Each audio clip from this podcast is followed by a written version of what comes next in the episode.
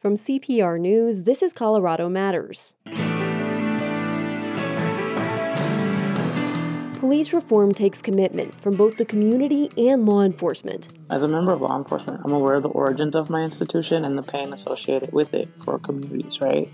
I'm also black, so of course I know the effects of it. I receive it when I'm not in that uniform. Today, two officers share first person stories about policing. I have found that doesn't matter what community I go into white, black, Latino, affluent, a hood people just want you to treat them fairly and they want you to treat them with respect and talk to them like they're a human being just like you. And I'm joined by Joe Erickson, producer and host of Systemic, CPR's new podcast about the people working on police reform, from the outside and within.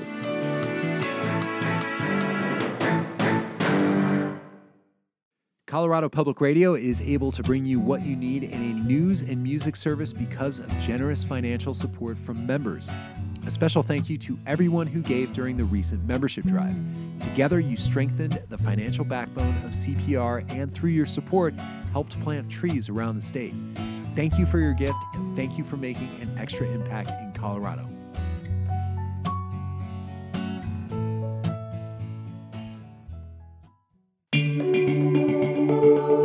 This is Colorado Matters from CPR News and KRCC. I'm Avery Lill.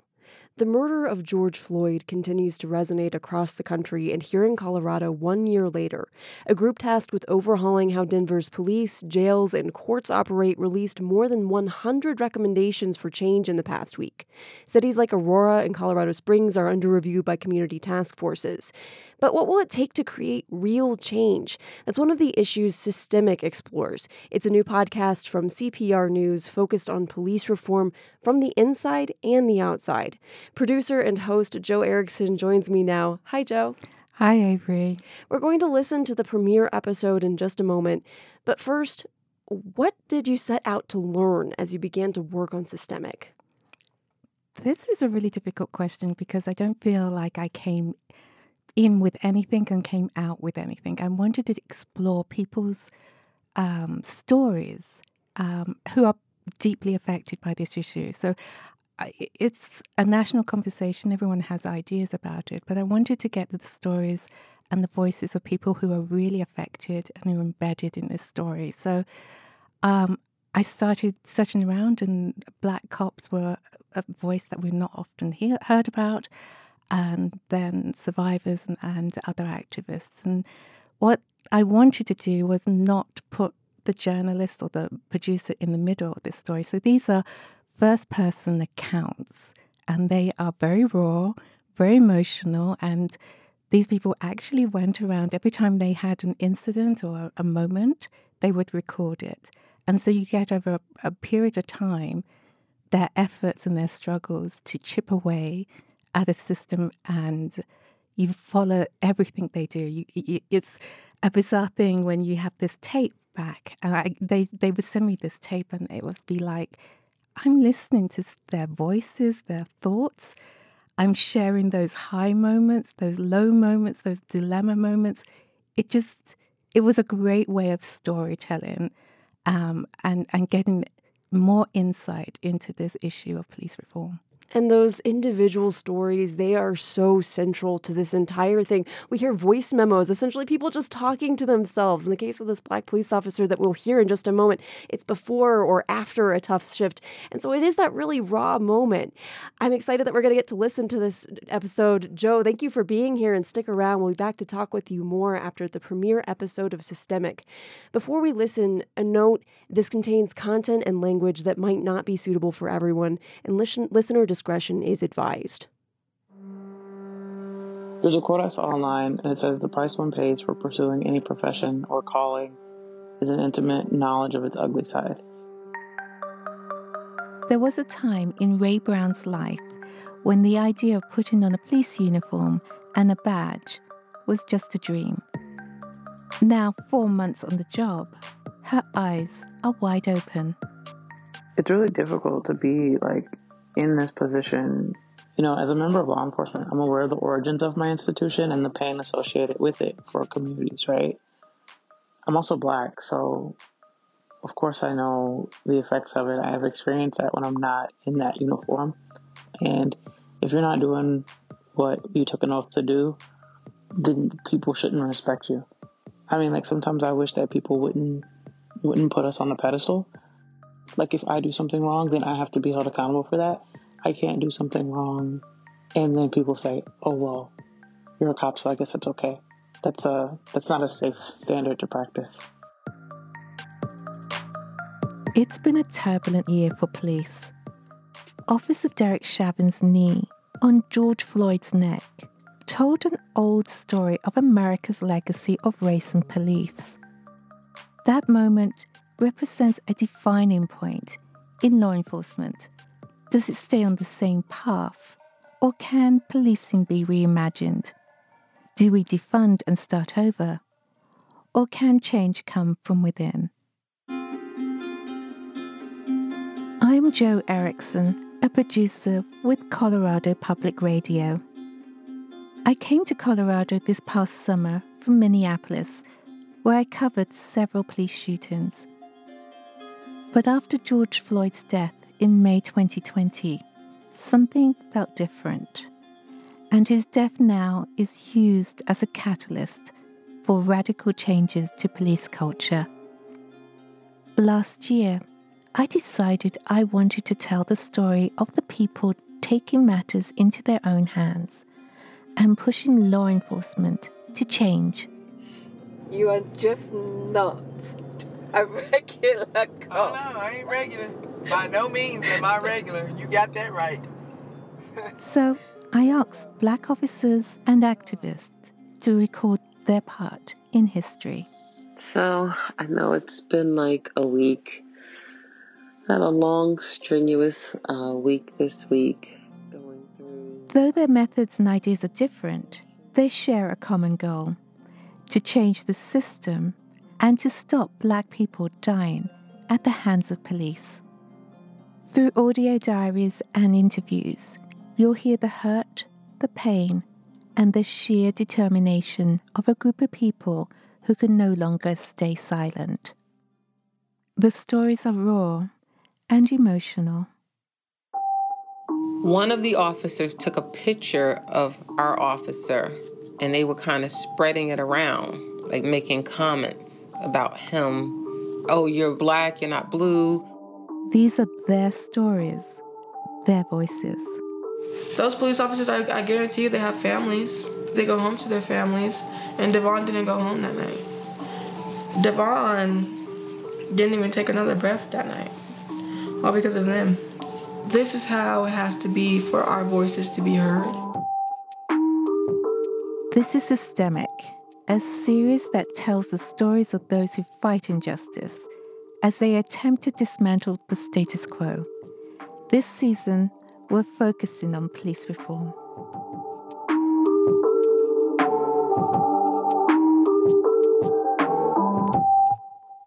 Part 1 Black and Blue.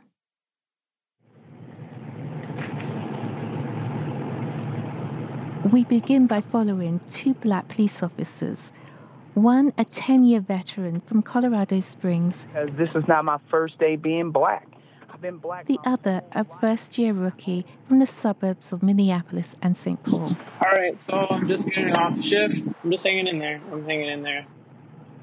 Both have been impacted by the events of the last year, and we follow them as they resist the pressure to conform to police culture.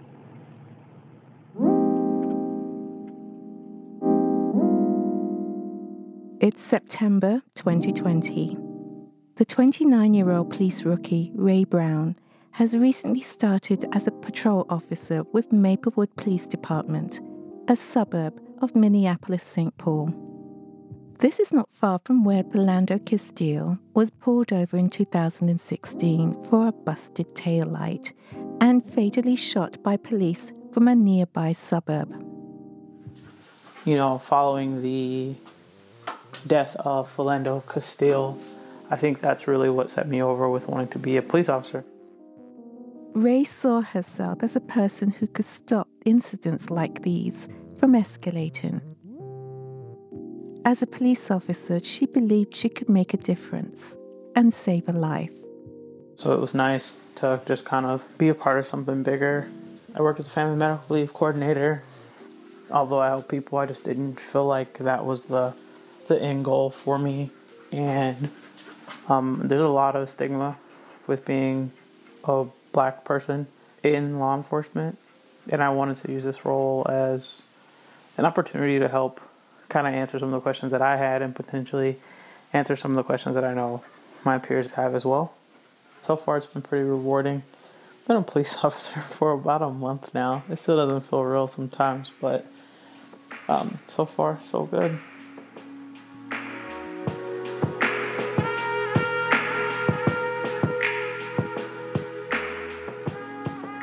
Months on the job, Officer Ray Brown is still adjusting to shift work.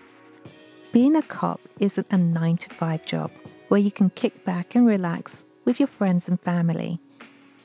Officer Ray loves what she does, but the schedule can be punishing. She records herself shortly after finishing her overnight shift. I'm exhausted.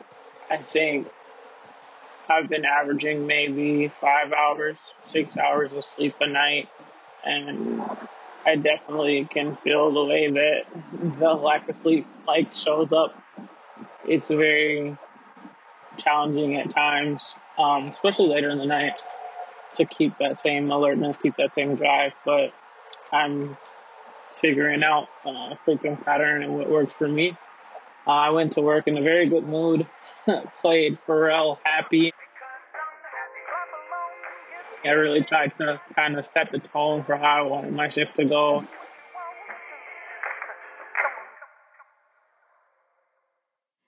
Being a black officer is difficult. They face huge barriers within law enforcement. They're often accused of having divided loyalties, where they must choose between being black or blue. But why should they choose? In reality, most black officers see their culture and their different life experiences as a positive step toward an inclusive police culture where communities of color can identify with and begin to rebuild their trust in policing.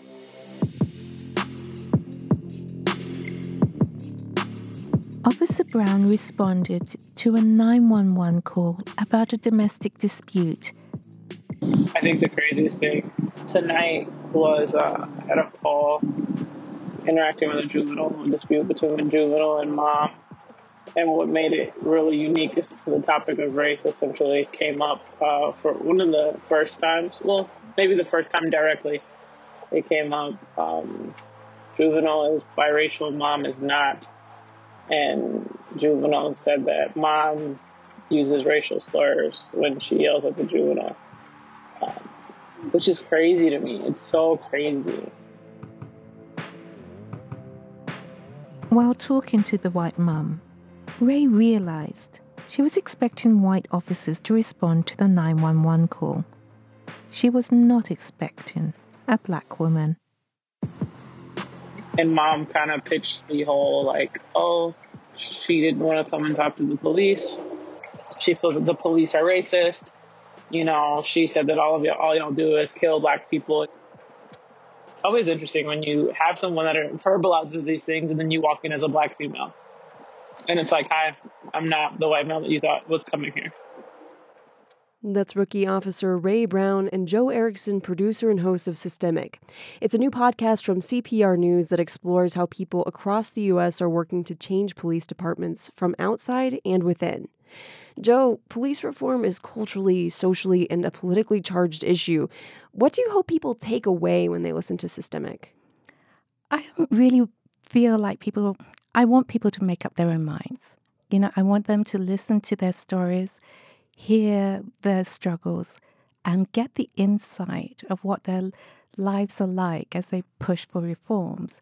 And then maybe that will help people picture their what they think police reform should be. And I'm trying to inform people's um, views on what is going on, but I'm not dictating, hey, you should think about it this way. It's mostly trying to give people information and then more more emotional investment in this in this issue.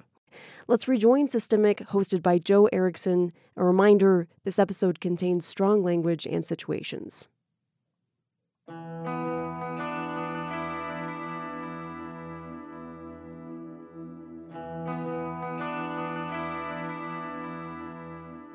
So what I've been told is there are a hundred, at least a hundred head of cows, uh, or cattle rather, in very poor condition, and we're likely going to seize those today.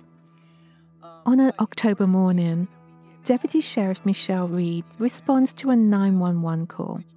About a hundred cattle are abandoned in a field in the eastern part of El Paso County, Colorado, near Colorado Springs. Deputy Sheriff Reed has worked in El Paso County's Sheriff Department for over a decade. She spent six years on patrol before moving to special operations. Reed is also a part of the mounted unit who work on horseback in rural parts of the county. It's why she's out here today with other officers from her unit trying to figure out how to handle the stranded livestock. And get hay because I came down here and checked. Those cows have no hay. No, yeah.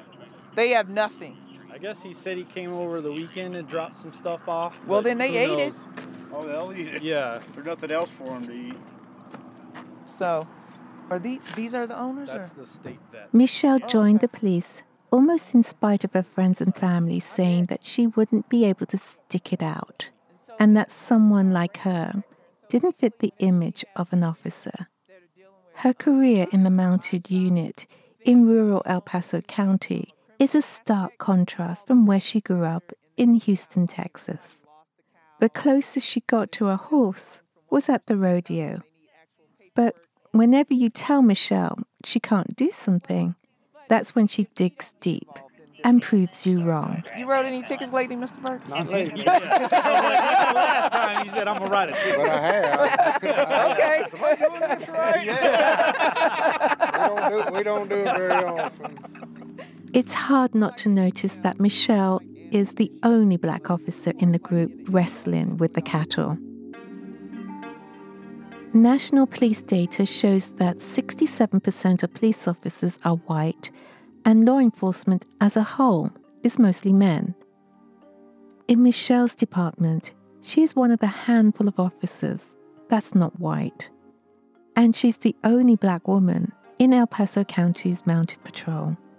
When I came to the sheriff's office, I didn't know that they had a mounted unit. And I talked to one of the guys that worked in the jail, and he had these cool looking swords on his uniform. And I was like, hey man, what are those? And he was like, these are cross sabers for the mounted unit. And I was like, the mounted? I was like, we have a mounted unit? Tell me more. And so he starts telling me all this stuff about the mounted unit.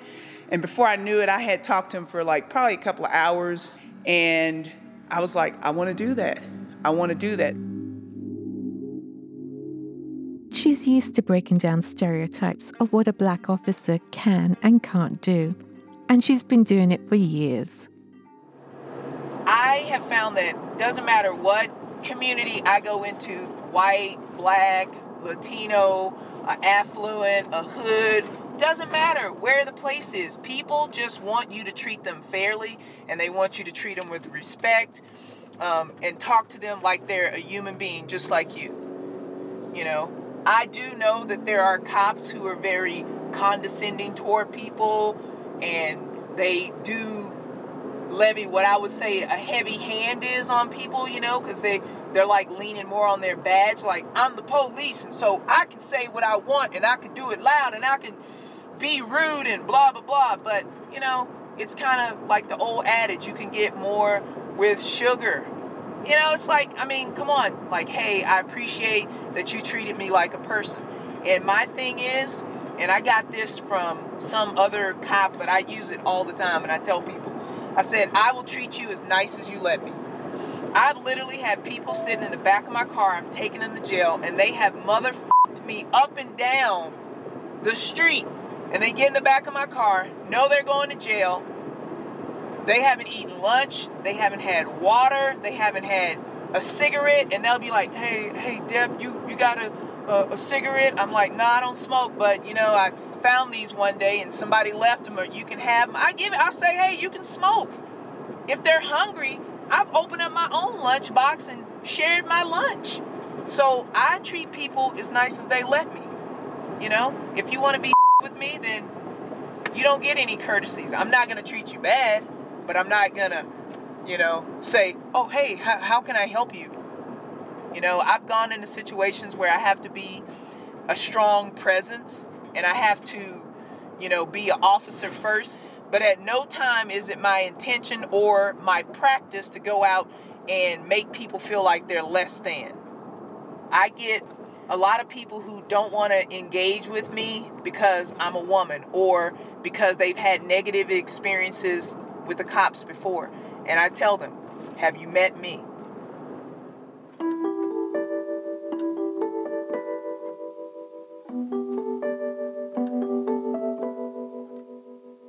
Part of changing how police culture reacts to situations involving people of colour also means changing how officers perceive black and brown people. And over her 10 years, Deputy Sheriff Reed has put it on herself to do that by slowly altering the perception of black officers with her white colleagues. But she admits sometimes it's a struggle being a law enforcement officer and in a profession that in and of itself invokes anxiety and concern, it's very tense every day, especially now. I have like the double whammy because on top of me being black, I'm a female. And, you know, in order for me to be equal to my male counterparts, I have to do double the work. If I go to the shooting range, that when I shoot and we're practicing shooting our weapons, that I can either outshoot or maintain the same accuracy of shooting as my male counterparts. Because if I don't, there's going to be something said about how a woman is not capable of being as good as they are because I'm a woman. They also talk about me being a you know, um, black female. And if something happens that sparks a little, you know, emotion in me, I get the title as Angry Black Woman, you know. So I have to go into work every day with all these things pressed down inside of me in the back of my head and remember that if I want to be as good as them, I have to remember that if if some of my emotion comes out explosively, that they think that I'm just an angry black woman when that's not really what it is. We're listening to Systemic, the new podcast from CPR News that explores how people across the U.S. are working to change police departments from the outside and within. When we come back, when a black person is shot by police, how does it resonate for officers who are black? This is Colorado Matters from CPR News.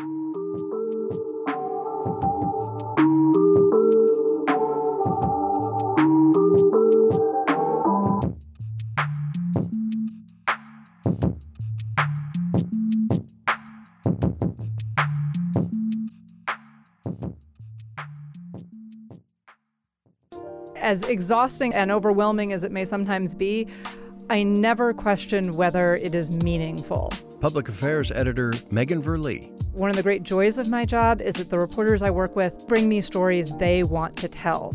And they're right to be a part of helping bring the stories that they are passionate about to people, to bring these voices to people, is really meaningful work. Listen for the work of the Colorado Public Radio Newsroom every day here on CPR News. This is Colorado Matters from CPR News and KRCC. I'm Avery Lill. Cities like Denver, Aurora, and Colorado Springs are just a handful of the communities in the U.S. that are at the crossroads of police reform, from calls to defund police to changing what policing even means to begin with. Systemic is a new podcast from CPR News that explores this idea of reform. We're listening to the premiere episode today. A reminder it contains content and language that might not be suitable for everyone. Listener discretion is advised. Here again is host Joe Erickson. In December 2020, news was breaking. Our top story tonight we are learning some new details involving the fatal shooting following a Minneapolis police traffic stop this week. The Minneapolis Police Department shot yet another black man. People seeing the body camera footage that Minneapolis police say shows 23 year old Dolal Idd shooting first before officers shot and killed him is enough information to end the conversation. For some others, more context is still needed. This was the first police shooting since George Floyd's death. This particular incident isn't happening in a vacuum. Former Hennepin County Chief Public Defender Mary Moriarty says because of low public trust in MPD right now, especially after the May death of George Floyd, people want as much information as possible rather than relying on evaluations from anyone on whether what happened was right. What do you mean when you're saying it was a felony stop? What do you mean he was a felony suspect? What does that mean? That night, before her shift, Rookie Officer Ray took a moment to reflect, and she talked about how it feels to be a black officer when these incidents happen. All right, so I'm in my car just running errands before um, work tonight. Back on another rotation tonight. Just wanted to take a moment to kind of reflect on the shooting of the Somali gentleman in um, Minneapolis PD. Um, I did watch some of the body cam footage. I don't really watch that stuff. Um, I try not to watch that stuff just because I don't. I mean, I think it makes me numb to death, and it makes me. It kind of like makes me detached, and I really don't want to be that person. So like, I don't work for Minneapolis PD. I work in a suburb in a completely different county. However, people talk about the things that happen in the cities, and they, you know, those same behaviors and thoughts and characteristics echo in with the people that I police, right? I think moments like this is just frustrating. You hear the first hear about the incident and then everyone is screaming justice. You have some people that are like, wait, you know, let's see the police video. Let's see what actually happened. And then you have some people that are blindly like, oh, screw the police. You guys did this. Y'all killed him. And they find fault no matter what that shooting in particular was extremely frustrating just because of some of the comments that I saw from people that are in my friends list on Facebook. There's people that were like, oh, well, if you're a police officer and you're scared of people shooting at you, then you need to get a new job. Quit being scary. Quit hiring scary cops.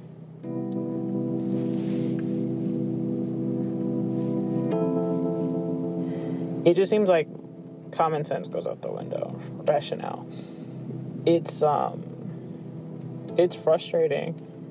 It's really frustrating. I have seen more killer cops memes and comments in the last few days than I would like.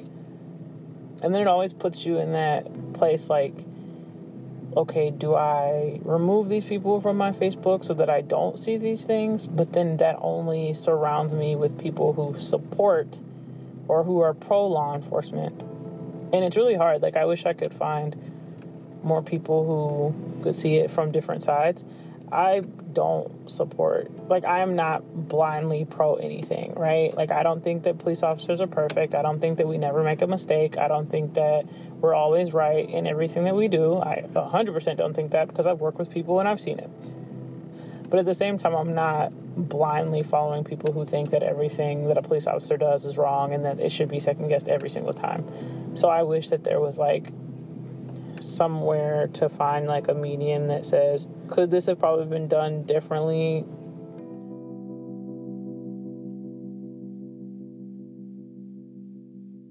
Being both black and in law enforcement, Ray has found it difficult to navigate conversations at work around Black Death. I feel like it's rare to find someone who you can talk about with those things. Like talking to other cops tends to be frustrating because they're more likely pro cop. It's very rare to find someone who's like, yeah, man, that look bad, or you know what I mean. So, or maybe it's rare for me because I'm a new officer.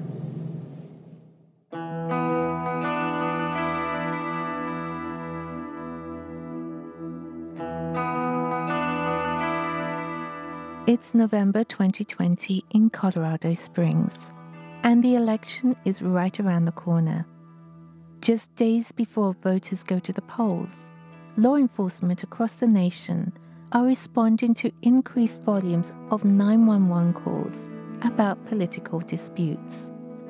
even in remote areas of El Paso County, Deputy Sheriff Michelle Reed cannot escape politics. It's just been very tense.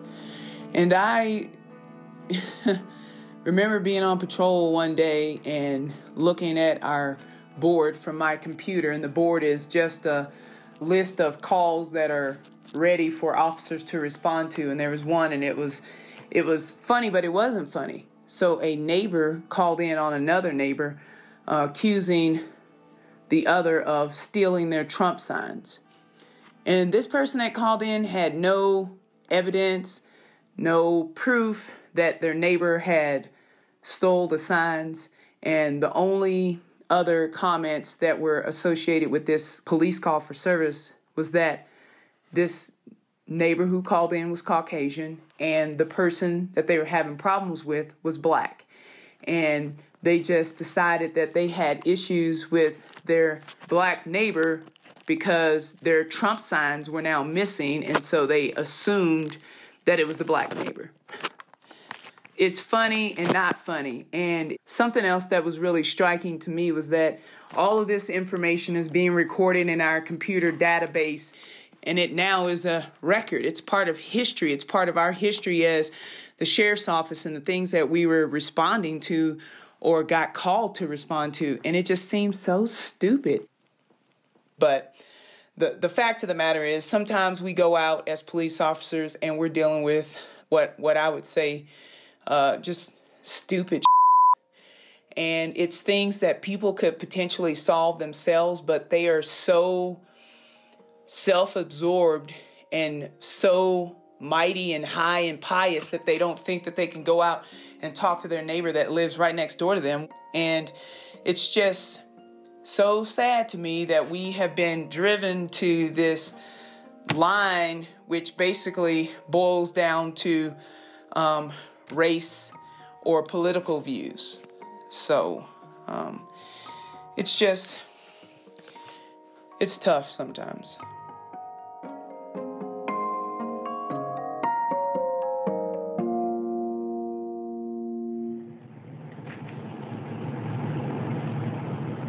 It's January 2021, and the nation remains divided. Deputy Sheriff Reed expresses her concerns about how the mood of the country would affect her job. Today is January the 7th, and I did have hope until all of these, I, I'm just going to call them stupid people, idiots, stormed the Capitol as if the election was not valid. It's just, it's so, it's embarrassing, it's disheartening, it's just unbelievable. But what do you do? I'm just a little concerned about what's going to happen when I go out into the rural areas of eastern El Paso County where I've been seeing the Trump flag still waving in everybody's yard, still hanging on the mailboxes, flying on the fences. And I just, I don't know what's going to happen. I don't know how people are going to respond to me being out there. So I just have to hope that things are going to go well.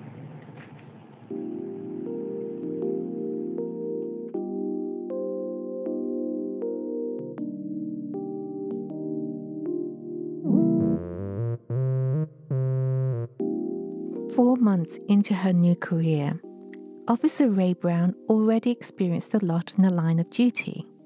But there's still firsts for every officer. For Ray, today would be her first time responding to a 911 call of shots fired. It was the first time she felt herself in a position where she may have to use her weapon.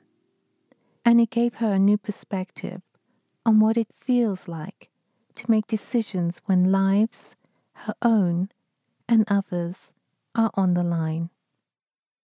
All right, so I am driving home now. I just got off work. Um, probably sounds like I'm in the car. I hope the audio is not too crazy. Today was wild. The last few moments of my day were wild. Um, we got report of uh, shots fired, multiple gunshots.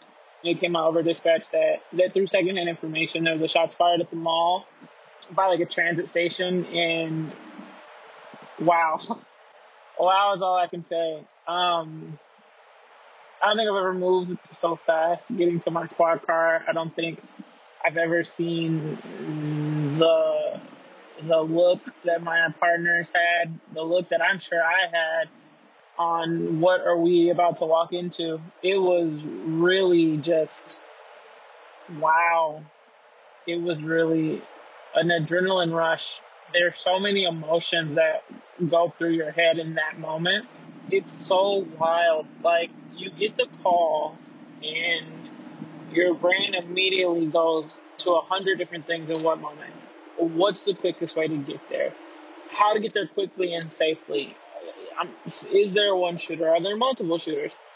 Is there, you know, victims? It's a mall. Is an active shooter situation? Am I going to end up in the news today? Am I not going to end up coming home today? Like, it's so I'm like, I'm still jittery. You, you could probably hear it in my voice. My heart, I can still feel my heartbeat kind of racing a little bit. Thankfully, that it was uh, unfounded. There were people in the area who said they hadn't heard a thing, and we we were able fairly quickly to confirm that an incident had not occurred. But wow, what a way to end your shift. It's very, very telling like it's just an emotional roller coaster is what it feels like an emotional roller coaster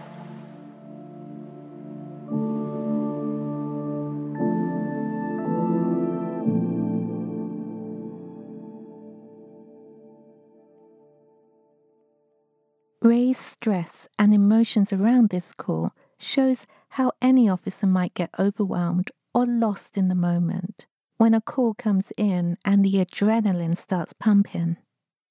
Ray is still wired to respond as a black person first, officer second. And maybe this is the sort of thinking policing needs right now. This moment, when America grapples with its legacy of racial discrimination and police violence, Ray and Michelle are a force of moderation precisely because they walk on a tightrope between black and blue. Michelle's gift for treating people kindly even after she arrests them, and Ray's ability to have both pro police and anti police friends might just resolve the crisis or save a life. And both see opportunities to change the culture of policing? I don't think that all cops are bad, but I think to say that, oh, we recognize that there's biases and problems in society, but somehow these hundreds of people in this one occupation are free from these biases, like it's foolish to believe that way. And I think sometimes people forget that, especially when you talk about like the Blue Lives Matter movement and oh, we should respect the police. Like we should respect good people, and I think that that's a reality that like people need to kind of understand. Like if I do something wrong, then I have to be held accountable for that. Well, if I was able to change something, it would just be to have more diversity with people who are out actually on the streets. And when I say on the streets, like more officers of color just out and about doing work, the same work that I do. The work that Officer Brown and Deputy Sheriff Reed are doing to challenge stereotypes and show white officers how to relate to diverse communities is important. But these efforts are only chipping away at a system that so far has resisted change.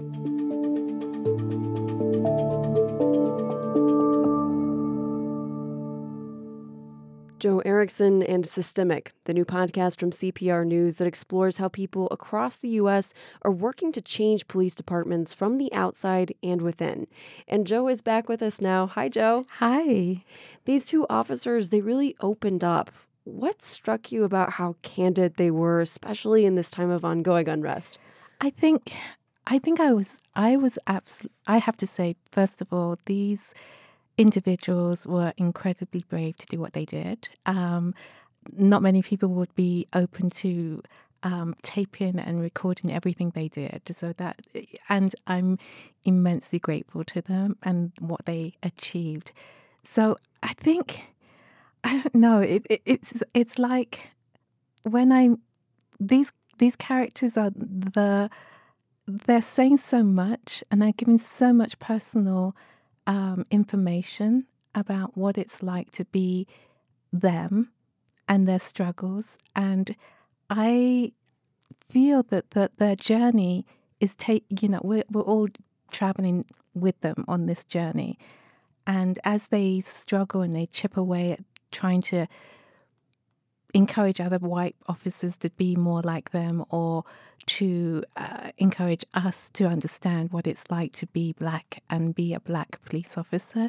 Um, I, I just, I'm amazed that I got so much access to them and the tape and the material that they gave me. I was just deeply grateful and in awe of them.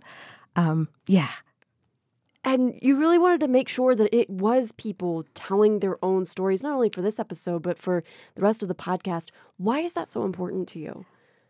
So this is a four-part series, and each of the the episodes have different characters, and each of them are told in the first-person uh, narrative, and they they all tackle this issue with, in various different ways. And um, the reason why I wanted that that their personal voices, their stories is a, most of the time they're left out of this national conversation on police reform. So I'm putting them back in that so that we can understand the whole picture, the 360 picture of what police reform actually means to everybody involved in it. But also, it's they have a greater insight than anyone else because they're right front and center, right in the middle of this this issue. And so to have them push the, to have them tell their story is is um, is essential, um, just so that we can understand what police reform actually means. And this was the premiere, like you said. There are four parts to this. Just briefly, in about the thirty seconds we have left, what can we expect next? The next episode, you're going to hear uh, the voices of a, of a young man who uh, witnessed his cousin being killed by the police, and you're going to follow his story from his point of view. It's raw, it's personal, and he takes us on a very intimate journey. These are important stories. Joe, thank you for being here and for sharing your work on Systemic. Hey, thank you so much. Joe Erickson is a producer and host of Systemic, the new podcast from CPR News that explores policing from the inside and the outside. This is Colorado Matters from CPR News and KRCC.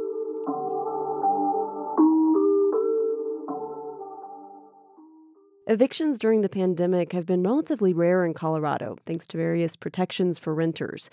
But that may change in the months ahead, and that means landlords and tenants are trying to figure things out. Here are CPR's Andrew Kenney and Hayley Sanchez. Lamont Clifton is two months behind on rent. His part time jobs have been up and down throughout the pandemic, and he's struggling to get unemployment benefits. You have more sleepless nights because you're, you're more stressed out about if you're going to be able to pay your rent be able to get food. But there's one thing he's not worried about his landlord in Aurora. He pays what he can when he can, and that's okay with her. She's really been awesome with working with me and and me, you know, just communication thing, you know. I tell her what's going on, and she's like, okay, and she's a good landlord. I, I just love her to death. His landlord is Gail Steger Mock. She's been in the business for 35 years, and she sees what she does as a service for others. You know, you get to help them have a decent place to live, and that's where I come from. I am not a slum landlord, I don't believe in it. About a third of her renters have fallen behind during the pandemic, and that means she's had to cut back. Standing outside her fourplex where Clifton lives, she points out all the updates she's delayed. That would be landscaping, that would be fencing, that would be exterior stuff. Um, I need to power wash my building, and that's expensive, so I, I'm putting that off pretty much. A year into the pandemic, a lot of landlords and tenants are in situations like this, with rent and bills piling up. A federal eviction moratorium has kept many people housed, but it could expire soon. That means landlords, especially the smaller ones, will have to decide keep working with tenants who owe them money or tell them they have to go. Steger Mock says she hopes not to evict anyone. I've decided to just hang hang in here and wait it out for the most part. Steger Mock is relying on savings for now, but she says landlords still have mortgages they have to pay. If we go out of business as landlords, there will be no place for people to rent. And you talk about rents, you know, rising up. They will. A census survey suggests that some 80,000 Colorado households may be behind on rent. Early in the pandemic, housing advocates warned of a tsunami of evictions. Now, after a year of unprecedented government intervention, they say that singular doomsday event is looking less likely. But the transition back to normal rules could be a rough time for many. Zach Neumann is an attorney working with the COVID 19 Eviction Defense Project. He says renters are in a race right now to work out deals with their landlords before pandemic protections lapse. They need time, money, and lawyers.